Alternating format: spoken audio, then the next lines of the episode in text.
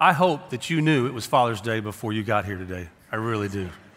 I used to tell my wife, you know, okay, Mother's Day is over with. Like I'd start the week, that week in May. I'm like, three or four weeks from now, it's going to be Father's Day. So you and Philip get ready because it's coming, right? And it never really did any good at all. And still today, I haven't heard from my son today. So I don't know. Maybe he'll wake up and realize it's Father's Day. I have no idea. But that's the way it works, right? Mothers are valuable. Dads are like, meh, you know. But really, here's the deal Dads are irreplaceable. And that's what I want to talk about this morning. I want to share a message with you about fathers, about family today. You probably expected that. We're going to take a break from the Remarkable series just for today. And next week, Pastor David will be here and he'll be sharing from the book of Mark again with you guys. But today, we're going to be in the book of Titus. And you guys may remember, you may not, back in January, I brought a message uh, on the, the church's greatest need. I shared with you that a thousand pastors in America, evangelical pastors, had identified that they believed the church's greatest need today was leadership. They, they shared that through a study, a Barna study, and, uh, and I brought a message from the book of Titus, the first chapter, on the church's greatest need, and that being leadership. Well, today I want to talk about what I believe is a father's greatest opportunity. So we're going to be in Titus. If you want to go ahead and take your Bible and find that, we'll look at that, that passage in just a minute, beginning in chapter 1 there. Um, I think the reason the church has a leadership crisis is because we've let everybody in the world identify us except our Creator, except our Father, who knows who we're supposed to be. And fathers, that goes for us as well. We've let the world shape us, shape, you know, speak into our lives instead of letting God actually communicate to us who we're supposed to be. You'll remember from that book, because honestly, we, we don't preach a lot from the book of Titus. It's a letter from Paul to a guy named Titus who was left on the island of Crete to, as Paul says in verse 5, set right what was left undone and appoint elders in every city. In other words, appoint pastors in every city. So he's left Titus there to do this job that we have no evidence that Titus has ever done before. And yet he's doing as Paul directed him, and Paul gives him a lot of practical instructions. The truth is, there's a lot of good leadership principles in the book of Titus. So, though they're written for Titus to go appoint pastors, there's a lot of great principles we can apply to even our lives as dads. And this morning, what I want to do is share three of those principles with you in just a minute. But before we do that, I want to read this quote to you from Tony Evans. Tony wrote a book several years ago called Kingdom Man. Some of you may have read that. The subtitle of that book I love Every Man's Destiny, Every Woman's Dream. A Kingdom Man. This is what Tony Evans says in that book. If you're a messed up man, you are going to contribute to a messed up family. If you are a messed up family, you are going to contribute to a messed up church. If you're a messed up church, you're going to contribute to a messed up community. If you're a messed up community, you're going to contribute to a messed up state. You know where this is going, right? If you're a messed up state, you're going to contribute to a messed up country. And if you're a messed up country, you're going to contribute to a messed up world. Then he says, therefore, the only way to have a better world made up of better countries, composed of better states, filled with better communities, influenced by better churches, inhabited by better families, is to become a better man. Now, dads, before you think this is going to be the traditional bash dads on Father's Day sermon, it's not. I want to be positive today because I want to encourage you with this idea. I think Dr. Evans' quote probably is the oversimplification of the problem that we feel in our world, but we live in a messed up world. Would anybody argue with that?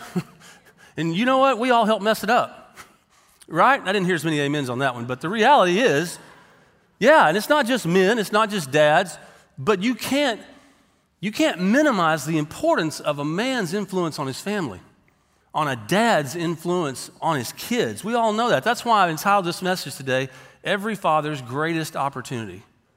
Because to lead your kids is the greatest opportunity I believe that God gives any dad, and that's what we're going to talk about today. The bottom line is that fathers are an essential part of God's plan. Now, I want us to look in Titus today, so if you have your Bible, go ahead and stand with me out of reverence for God and for His Word. We're going to look in Titus chapter 1, beginning in verse 10, and I'm going to read through chapter 2, verse 8. And I want you to think, as you, as you hear, think about leadership principles here. He says, So this in verse 10 For there are many rebellious people, full of empty talk and deception, especially those from the circumcision party. It is necessary to silence them. They are ruining entire households by teaching what they shouldn't in order to get money dishonestly. One of their very own prophets said, Cretans are always liars, evil beasts, lazy gluttons. This testimony is true. For this reason, rebuke them sharply. So that they may be sound in the faith and not pay attention to Jewish myths and the commands of people who reject the truth. To the pure, everything is pure. But to those who are defiled and unbelieving, nothing is pure. In fact, both their mind and conscience are defiled. They claim to know God, but they deny Him by their works. They are detestable, disobedient, and unfit for any good work.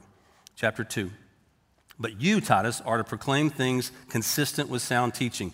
Older men are to be self controlled worthy of respect, sensible, sound in faith, love, and endurance. In the same way, older women are to be reverent in behavior, not slanderers, not slaves to excessive drinking. They're to teach what is good so that they may encourage the young women to love their husbands and to love their children, to be self controlled, pure, homemakers, kind, and in submission to their husbands, so that God's word will not be slandered. In the same way, encourage the young men to be self controlled in everything. Make yourself an example of good works with integrity and dignity in your teaching. Your message is to be sound beyond reproach so that any opponent will be ashamed because he doesn't have anything bad to say about us. Thank you. You can be seated. So, that's a long passage of scripture. There's a lot in there. And let me just say that I'm not going to do a deep dive exegetically into every one of those verses. I, I could probably just preach on two or three of those verses today, and that would be enough. But I want to kind of take a higher view not get in the weeds so much today because I want to talk about these three principles that relate to dads that are found here in this passage. You know, at Mobberly, we define leadership very simply as this taking responsibility for your influence. Every single one of us, man or wife, male or female, we all, children, all of us have influence with other people. Every one of us. And you may not think that sometimes. Satan tries to talk us out of our influence, I think, a lot of times. But the reality is, all of us have influence with other people. Jesus said that we would be salt and light. Not that we should be, but that we are. That just the, our presence in the world would have an impact on people because we know the Lord. We have influence. And so we are called to lead other people. I don't think any of us would argue with the fact that fathers, therefore, have an enormous amount of influence on their family. So, whether you lived in a family growing up that had a present, godly father, or whether you lived in a family that had an absent, ungodly father, or anything in between, you probably identify yourself today in some way because of the influence of your father on you. We can't escape it. God put us in a family with a father, and whether the influence was strong or whether it was weak, it still had an influence on us. So, dads, we have a great opportunity, the greatest opportunity, I believe, to lead our kids. That's the way I approach parenting with my son. You remember that first time, dads, that you held that little bundle? You know, we saw these families up here today with their kids, and, and their kids are a little older. But you remember the first time in the hospital when you got to hold your son or daughter? And, and the weight of that responsibility kind of bared down on your soul, and you were like, this kid is going to depend on me for everything initially. Man, what a huge responsibility. What a great opportunity to get to lead them, to get to show them the things of God. But like many of you, dads, I, I couldn't do that alone. I have a great encourager in my life. Her name is Christy. She's my wife. And through the 38, seven years, almost 38 years that we've been married, she's constantly helped me as a dad do a better job because she's, she sees things differently than I do. And she'll say, Hey, when you looked at him, you had that look on your face that was like mean, angry. No, I smile all the time. I say, No, you never smile. You always look angry every time you. And I needed that help. You said that to him in kind of a harsh way. You need to go back and fix that. You, you, I didn't say that. Yeah, you did. Okay, I need that help. And that's the great thing about being in a marriage. A godly marriage is you can take instruction from each other, and I needed that, and so do you. Now, let me give you just a disclaimer at the start of this because several years ago, a lady came up to me after I preached a message about family, and she said, Listen, she's a single lady, and she goes, Listen, some of us don't have a family. So when you preach messages on the family, we don't really know what to do with that. And I said, well, let me ask you a question. I said, do you ever want to have a family? Do you ever want to be married? Yeah. And do you want to have a family once you're Yeah. I said, well, then great. You need this. You may not need it today, but tuck it away because it may be beneficial in your life later. So, whether you are a dad or have a dad or want to be a dad, whatever your role is, you need something that's going to come from this message today. So, I want to encourage you. So, here are the three principles I want to share with you quickly this morning. The first is this leadership always represents challenges. We know that. That's why we don't want to lead, because it's hard, because there are things about it we can't anticipate. And we know that if we're the leader of something, especially a family, that when those challenges come along, we either choose to deal with them or we choose to ignore them. And we think sometimes that if we ignore them, they'll somehow go away. Does that ever really happen? No. As the leader, if you don't deal with things, they tend to get worse. There tend to be worse consequences if you don't deal with them. And the reality is, we don't want to lead things because we know that as we step up to lead, we're the one that's going to have to figure out how to deal with the challenges. Well, as you lead your families, dads, guess what? There are going to be challenges. Paul's writing to Titus here, and he talks about refuting these false teachers. Now, he's talking specifically about the gospel. He talks about the Judaizers. The Judaizers were people who came in and said, Well, you guys, Paul, that are preaching the gospel, that all you have to do is put your trust in Jesus Christ to be saved. Wait, wait, wait, that, that, that's not right. You need to become Jewish first, go through the Jewish rituals, be circumcised, do all those things, keep the, keep the Jewish rituals, and then, yeah, it's fine if you trust Jesus as your Savior, that's fine. Then you'll be saved. And Paul was like, No, no, no, no, that's not how you get saved. That's not the gospel. So there was an argument in the very first church about what the gospel is. That's not foreign. We have people today who are saying it's not enough just to pray and receive Christ as Savior. You can't be saved that way. That's too easy. That's easy believism. There's a book that comes out every five or 10 years by some prominent Christian leader who says that's not enough and it causes the church to doubt. Well, that's what I did. I prayed to receive Christ. You're telling me I can't be saved? What do I have to do? Let me tell you what the Bible says. Jesus said this is the only thing you can do to be saved. Jesus. Jesus said this This is the work of God, that you believe in him whom he has sent. That's it. That's the gospel. Anybody adds to it, they're a Judaizer in my mind. They're a grace killer. It's about grace. You don't have anything to do with your salvation except you receive it. That's your part. You had nothing to do with it, right? So here's the thing Paul's writing to Titus and he's telling him, you got to combat these people. You got to be a leader. In other words, he says you got to refute them, you got to silence them, you got to rebuke them. Now, I don't know about you, but those are three things that most of us don't want anything to do with, right? Silencing, rebuking, refuting. As a dad, sometimes in the lives of your kids, you have to silence them. And I'm not talking about beating them up. I'm just talking about you have to refute the wrong ideas that they believe, the things that they get constantly given to them every day through the media that they take in, through social media and all the other forms of media that they have access to now. So, as a dad, that's your role. You have to lead them into the truth. You have to share the truth of the gospel with them. There's a guy who wrote a book 28 years ago. His name is Josh McDowell. Some of you know Josh, have heard of him. He was a prominent youth communicator for many, many years. He wrote a book called Evidence That Demands a Verdict and uh, More Than a Carpenter. These were Christian apologetic books, and he was a Christian apologist. And he wrote this book in 1994 called Right from Wrong. And that's not actually the title. The actual title is a new study reveals the majority of church youth can no longer determine right from wrong. That's the actual title of the book. In 1994, 28 years ago. That book is prophetic. You look around at what we're dealing with in our culture now, and you kind of go, how, how, did, how did we get here? In my lifetime, how did we get to this place where there's 42 different gender identifications? How did we get there? Right? And you go back and read Josh's book that he wrote 28 years ago, he predicted every bit of this stuff was going to happen. Why? Because he said then that what has been coming for years is that Christian youth and secular youth alike are being taught over and over again that truth is relative. In other words, there is no absolute truth. You know what an absolute truth is? An absolute truth is something that's true for every person, every place, in every time. An example of that would be the sun is hot. That's true whether you live here, whether you live in Colorado, it doesn't matter. It doesn't matter when you lived, if you lived 150 years ago or you live now, whatever. That truth is true for every person. That's just an example. Well, we live in a culture that says truth is absolutely relative. In other words, you can do whatever you want. You can have your truth, and I can have my truth. When's the last time you heard that? And if that's true for you, that's great, man. But that's not true for me, right? Two plus two can be five, six, seven, eight, whatever. It's not necessarily four. That's your truth. Don't push your truth on me. I don't believe that. And I, I am the arbiter of my own truth. That's the world we live in now. Those kids 28 years ago that were in my youth group were, you know, 13 to 18, whatever. They're now 41 to 46, some of you. And guess what? Now you have teenagers. Whole generational cycle has happened since Josh wrote that book. And it was prophetic because most of what he said was going to come true has come true in our culture. Because we live in a culture that doesn't embrace the idea of absolute truth anymore. The first value of Mobberly Baptist Church is this biblical truth. And here's how we define that at Mobberly God's word is the standard for all decisions, actions, and relationships. God's word, right there. That's it.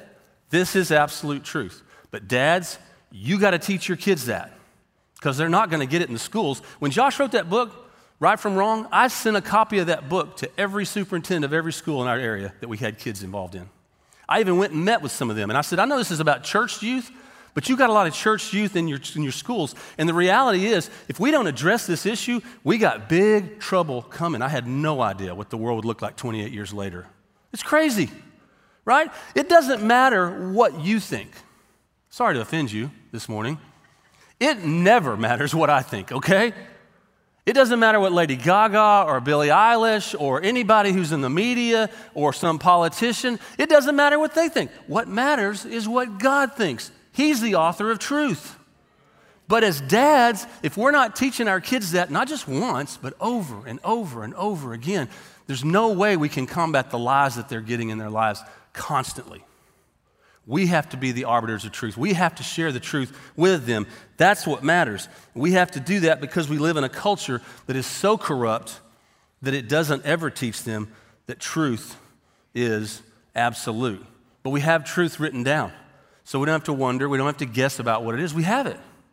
But it's our job as dads, it's our privilege, it's our opportunity to lead our kids to know the truth.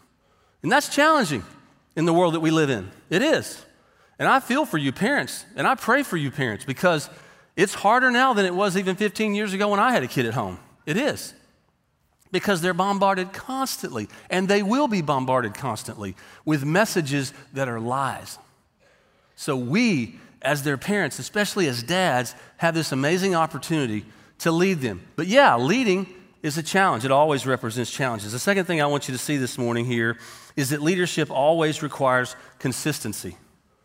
He talks about here, he says, but you are to claim things consistent with sound teaching. So that was important, and you have to understand, at this time when Paul's writing to Titus, there's no New Testament written down. So for the Christians, what is the sound teaching that Paul's talking about? He's talking about the Old Testament. So he's saying, when you teach things, teach things that are consistent with the Old Testament. Don't confuse people. Don't do like the Judaizers and cause confusion in people's lives because you're teaching things that don't fit. And listen, if your responsibility as a leader is to share Christian truth with people as you teach a connect group or whatever it is, and you think you've found some brand new truth that no one's ever discovered but you in the Christian life, you're probably wrong. If it doesn't fit with sound teaching that's already come before you, it's probably not sound. What he's saying here is he's talking about the importance of consistency. The word he uses is the word prepi, which means to fit. He said it ought to fit. Your life, your teaching, Titus, has to fit.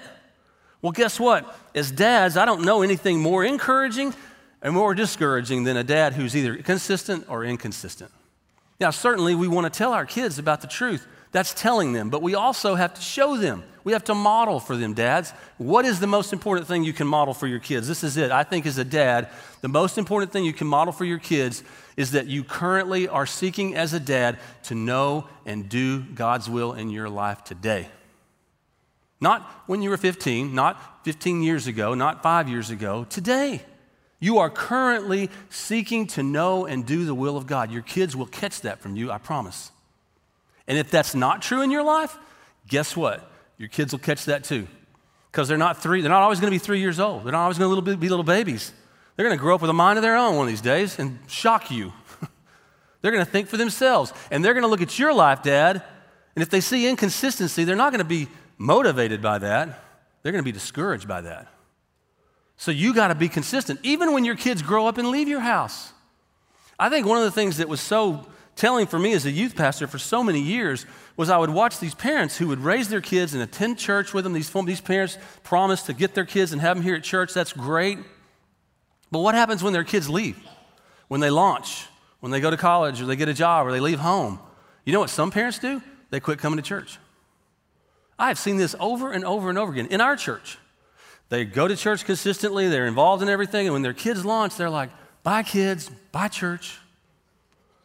And you know what their adult kids do? Their adult kids look at that and go, wait a minute.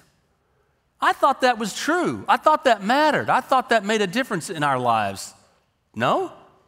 Now you don't need church anymore. You don't need to be involved with God's people anymore. Maybe I don't either. That's what happens. So we have a great opportunity to be consistent in our lives, in our personal relationship with the Lord. See, I think when kids look back on their parents' lives and they see the inconsistency, it's a, such a discouraging thing that some of them choose to walk away from the faith too. Because they, what they see is not consistent, what they see is, is fake. You, as a parent, as a dad, listen, what you ought to want for your kids more than anything else is for them to love God enough that they want to know and do His will. You can't, there's not a better thing you can wish for your kids, really. Not your will, okay? His will. And you don't probably know His will for their life. They're going to have to seek that out. You're going to have to help them with that. But as they know His will, there's nothing better they can do. But that's part of our responsibility as dads is leading them to that place. Well, what, let me just say this. What is God's will for your kids? Simply put, it's this that your kids would leave your house and become leaders in their generation for the Lord. That's, that's God's will. You know, many years ago, we established this, um, this parenting discipleship strategy here at our church called Merge. You've probably seen something on a wall somewhere in our buildings about that. And the idea of Merge was combining the influence of church and home. You guys remember this? It was like 12 years ago. In the last few years, we haven't talked a lot about this, but it's still a strategy that works really well. It's, it deals with five stages of spiritual development that every one of your kids are going to go through. They're going to move through those five stages. The first stage is spiritual foundation. It's like these little kids that were up here this morning, you know? We teach them basic things about God, things they're able to understand. At some point in their life, as Corey talked about, they get to the second stage, which is spiritual birth. They come to the place where they want to put their faith in Jesus Christ, to entrust their souls to Jesus Christ, and God saves them. That's beautiful. And then the third stage is spiritual discovery. They begin to read God's word and they begin to, as Christians, understand it because now they're alive to God. They have the Holy Spirit living in them to illuminate God's word to them, and they begin to understand the things of God. They make spiritual discoveries. The fourth stage is spiritual ownership. When they begin to go, God, I have a relationship with you. My parents have taught me, but now it's between me and you. I read my Bible because I want to know more about you. I pray because I want a relationship with you. I give my money because it's money you've given me and entrusted me with, and I want to give it back to you in worship. I go on mission trips and serve you because I love you and I want people to know about you. In other words, the relationship with God becomes their own. They own it. The last stage is spiritual leadership. And that come, that's them coming to the place often when they're high school students or college students where they go, Now I want to be an influencer for Jesus Christ.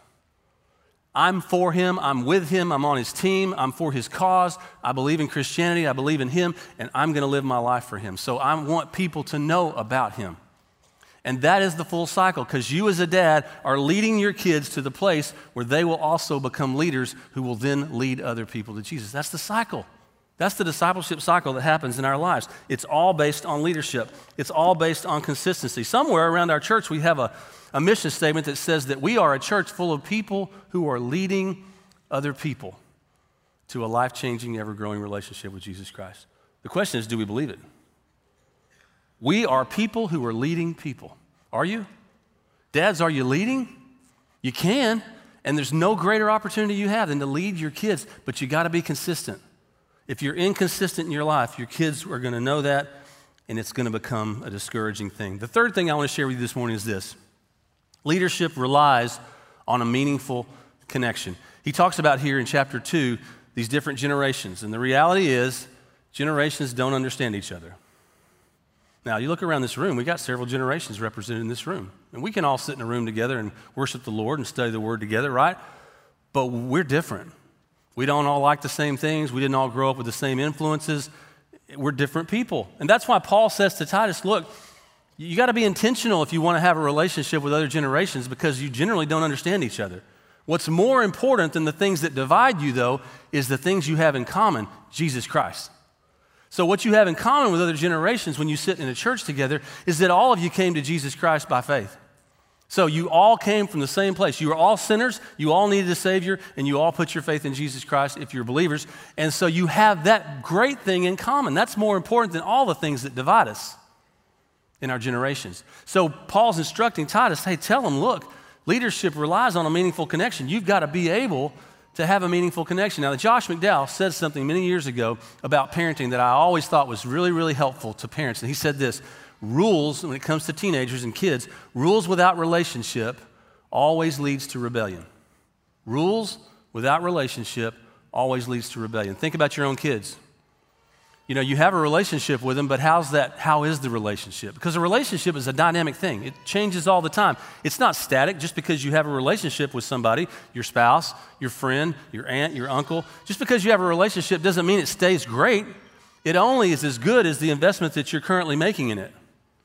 So your marriage can have a great bond, and then that bond can change over time. Your relationship with your kids is the same way. You can be close to them, you can have a real meaningful connection to them, and then they can begin to drift away. And when they're teenagers, let's just face it sorry, teenagers, they get weird. I mean, right? They quit talking to you. All of a sudden, you don't know anything about anything. All of a sudden, that little kid that used to sit on your lap and think you were the king of the world, now you're the idiot of the world. They don't, they don't want to know what you think about anything. So it becomes challenging. But here's the deal when that relationship begins to drift apart, it's not your kid's responsibility to come to you and reestablish that connection. It's yours, Dad. I used to tell people all the time it's not just quality time you spend with your kids, the older they get, it's quantity time. Because sometimes, especially with teenagers, you just need to be with them a long time and give them your full attention. So for me, the way that looked in my family, I've shared this before, is we got this horrendous fence row between our house and our neighbor's house. I mean, it, every wild thing in the world grows on it, and it, it's out of control constantly. And I don't have anybody to help me trim it now. If you want to come over, come on over today, and I'll help you. We help each other do that. But my son used to help me with that every year. So I would say, "Hey, Philip, it's time to go out and clean the fence row." Oh, Dad, he hated it. It was work, but I knew it was going to take four or five hours. And the cell phone, nope, we're not bringing the cell phones out here. Nope, we're just going to clean the fence row. So after about an hour of that, he'd start talking. And he'd just start telling me stuff. I didn't have to ask him 20 questions. He'd just started talking about his friends at school. He talked about what's going on with them, talking about his own life, talking about the Lord, talking about the person he was interested in dating. All that stuff I wanted to know, but I couldn't get out of him by asking him questions, just from the quantity of time. So let me encourage you, dads, sometimes to reestablish that connection, you need a long time. A car ride with no phones, no music, just sit there. And if he won't talk, she won't talk, just ride till they start talking. They will, I promise you. Okay? Here's the thing when you're with your kids, you got to be with your kids. So get off your phone.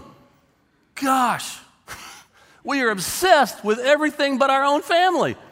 Get off your phone, put it up, put it away somewhere. Be with your kids. Get in their world. Ask them good questions. Think about the questions you want to ask them before you're with them. Spend time. And here's the deal do things they enjoy. Like if they're into fishing or hunting, go fishing and hunting with them. If they're into opera, good luck, you know? but here's the thing listen, my son liked video games, and, and, some of you like video games, and I'm not against video games, but I hate playing video games. I didn't grow up playing video games, so I don't enjoy virtual reality. I like to go outside and actually be in reality, you know, and do stuff. So that's me, though. He loves video games. He loved to play Madden, and I love football, but I, I, am terrible. I don't ever play video games. He beat me every single time. So you think I enjoyed that? No. But I did it because it was a chance to be with him when he was a teenager. So let me encourage you, dads. Keep that connection essential, keep it meaningful. Don't let that drift happen. The reality is, we're here to honor dads today. And kids, if you, if you have a great dad that spends time with you, affirm him. Dads, if your kids don't affirm you like mine hasn't yet today, call them and tell them, hey, I love being your dad, okay? Remember, it's Father's Day, so just encourage them. Well, let me give you some practical wisdom right as we leave just a second. Here we go. Wives, listen, I know many of you have prayed and prayed. You want your husbands to be this kind of dad, and they're not. And you're discouraged by it. I get that. And so, oftentimes, what I see in ministry, what I see happening is wives think I will take that responsibility on myself to change my husband into the leader I wish he was. And so I will nag him and nag him and nag him and nag. And, and, and let me ask you this, wives, has that worked? No. Does that work? Does anybody love to be nagged? No. That's the definition of insanity, I think, doing the same thing over and over again, expecting a different result, right? Doesn't work. Here's what you can do. What you can do is, this is the only thing you can do in that situation, and I feel for you because I know you want your kids to have that kind of leader. But here's the only thing you can do, and it's a good thing to do, is you can take your husband and you can fully entrust him to the one you entrust your soul to, Jesus. Just give him to Jesus. Let Jesus Be Jesus in his life. You don't understand, he won't listen to Jesus. Well, you can't make him.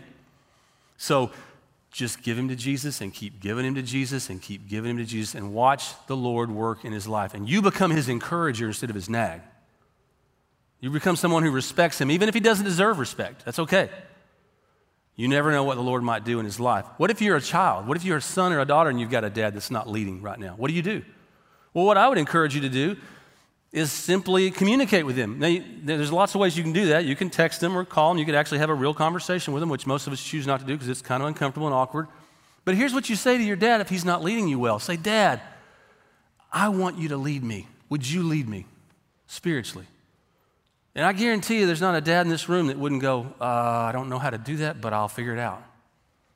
Sometimes dads are insecure because they go, No, my kid's good. They don't really, they don't want me to do anymore. No, they may really, especially if they're a kid who walks with the Lord, they want you to lead them. And, and you say, Well, kids, how do I do that? Let me encourage you to do something really old fashioned. Actually, write them a letter on paper with like a pencil or pen, and then fold it up and put it in an envelope. You can go to the post office and buy these things called a stamp, and you can put it on there and just put it in any mailbox anywhere and they'll get it to your dad. And I promise you, your dad will open it and he won't just read it once, he'll read it 50 times. It'll land on him, and the Lord will use it in his life. So communicate. And dads, what about you this morning? I mean, I'm not here to bash you today. You have a great opportunity in your life to lead your kids. There's no greater opportunity. And so I would encourage you to embrace it. But maybe you go, I'm not doing very well at it.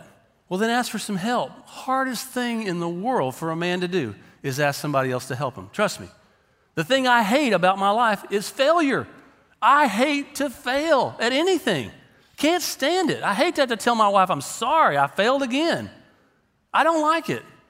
But if I can confess that to you in front of my Savior who forgives me rapidly, instantly, the minute I have to confess my sin, then you can do the same thing with your family. And I've had to confess that to my son. I've had to confess that to my wife.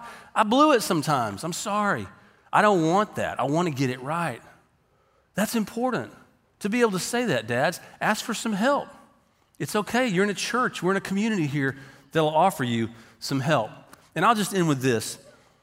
Here's the deal your greatest opportunity is to lead your kids, but listen, your greatest need today for anyone, man or woman, child or adult, your greatest need is the same as all of us, and that is for forgiveness. Everyone is in the same situation when it comes to that. Because, like I said before, none of us can do anything to save ourselves. The only way that we can be saved is to put our faith, to entrust ourselves fully to Jesus Christ. So I'm going to ask you just to bow your head and close your eyes, and we're done here this morning. I'm going to ask no one to leave here just for the next couple of minutes. If that's you this morning, with no one looking around but me, and you'd say, Hey, I've never, I've never really asked Christ to come into my life. I'm not sure where I would spend eternity. I don't think I have ever really been forgiven for my sin.